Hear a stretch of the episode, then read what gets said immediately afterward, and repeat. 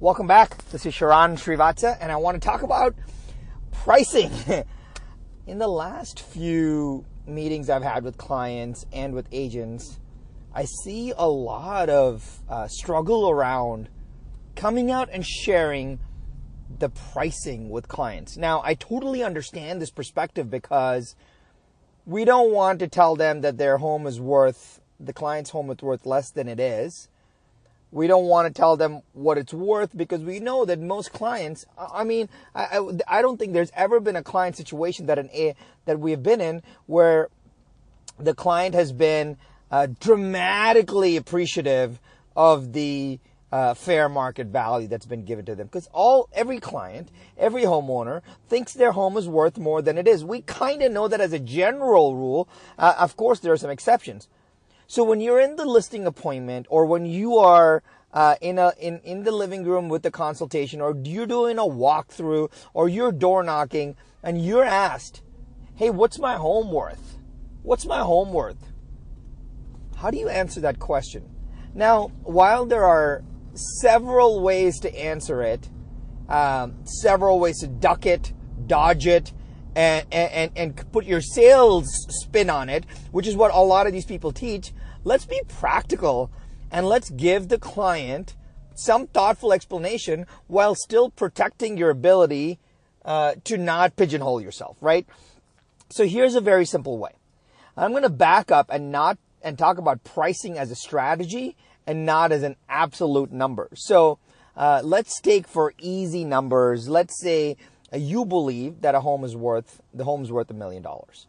And so you would think that the perceived market value of the home, uh, a lot of agents call it fair market value, which is actually really bad because there's no such thing as fair market value. Fair market value um, can only be established when a home closes or is under contract for something for, for an amount.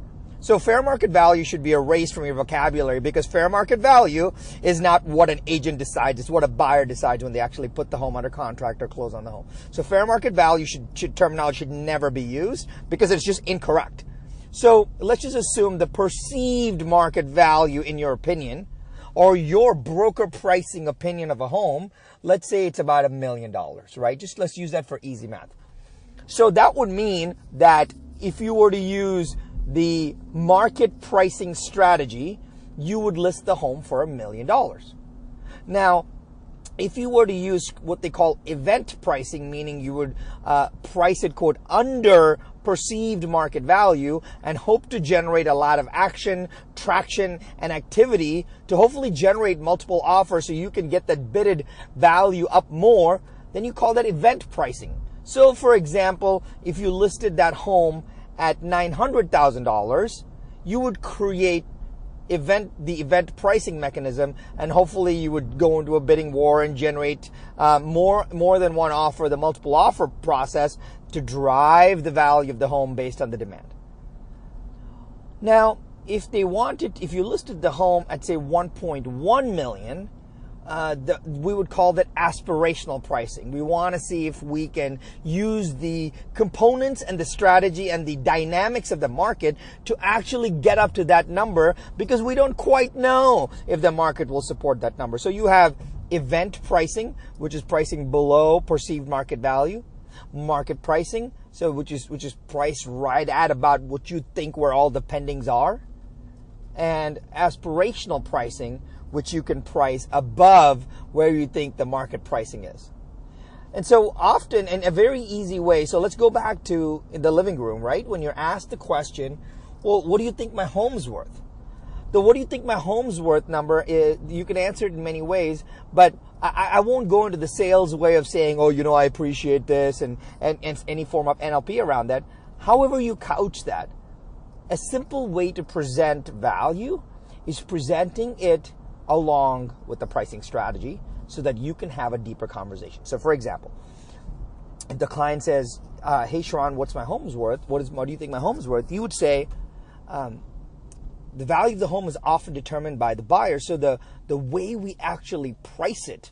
And the strategy that we use to go into the pricing of it is, is, is where all the value is. So, for example, Mr. and Mrs. Seller, if we were to use event pricing, we would we would price it around nine hundred to nine hundred fifty thousand dollars. If we were to use perceived market value pricing, we would price it around a million dollars.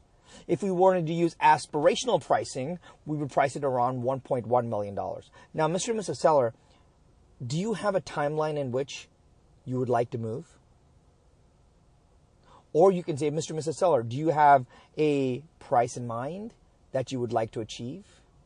Is so, so now you can start talking about the net proceeds that they'd like to get or the timing that they'd like to accomplish because we know that you could price something with aspirational pricing. It may just take longer. It may need some uh, price management, price adjustments. Uh, but we also know that if we price it under event pricing, we'll be able to get out of the home much faster in a, in a, in a, in a more active market. So, as one of the many ideas on how you explain pricing when challenged in the living room or during a walkthrough or during a uh, you know door knocking situation, uh, just align pricing and the value of their home along with pricing strategies. That way you can explain your range based on the strategy and you're not just dinged for providing a range. So you don't at this point have to say your home is worth 900,000 to 1.1 million. They already know that. But if you can say, hey, if priced in each of these pricing uh, strategy stages, this is how I would price it. Now you get to have a better conversation around their motivation, their timing, the convenience they require, whether they're serious or not, and actually what it means for them to have a great advisor like you. Remember, the pricing conversation can be extremely strategic because price means nothing. It's all about a pricing strategy.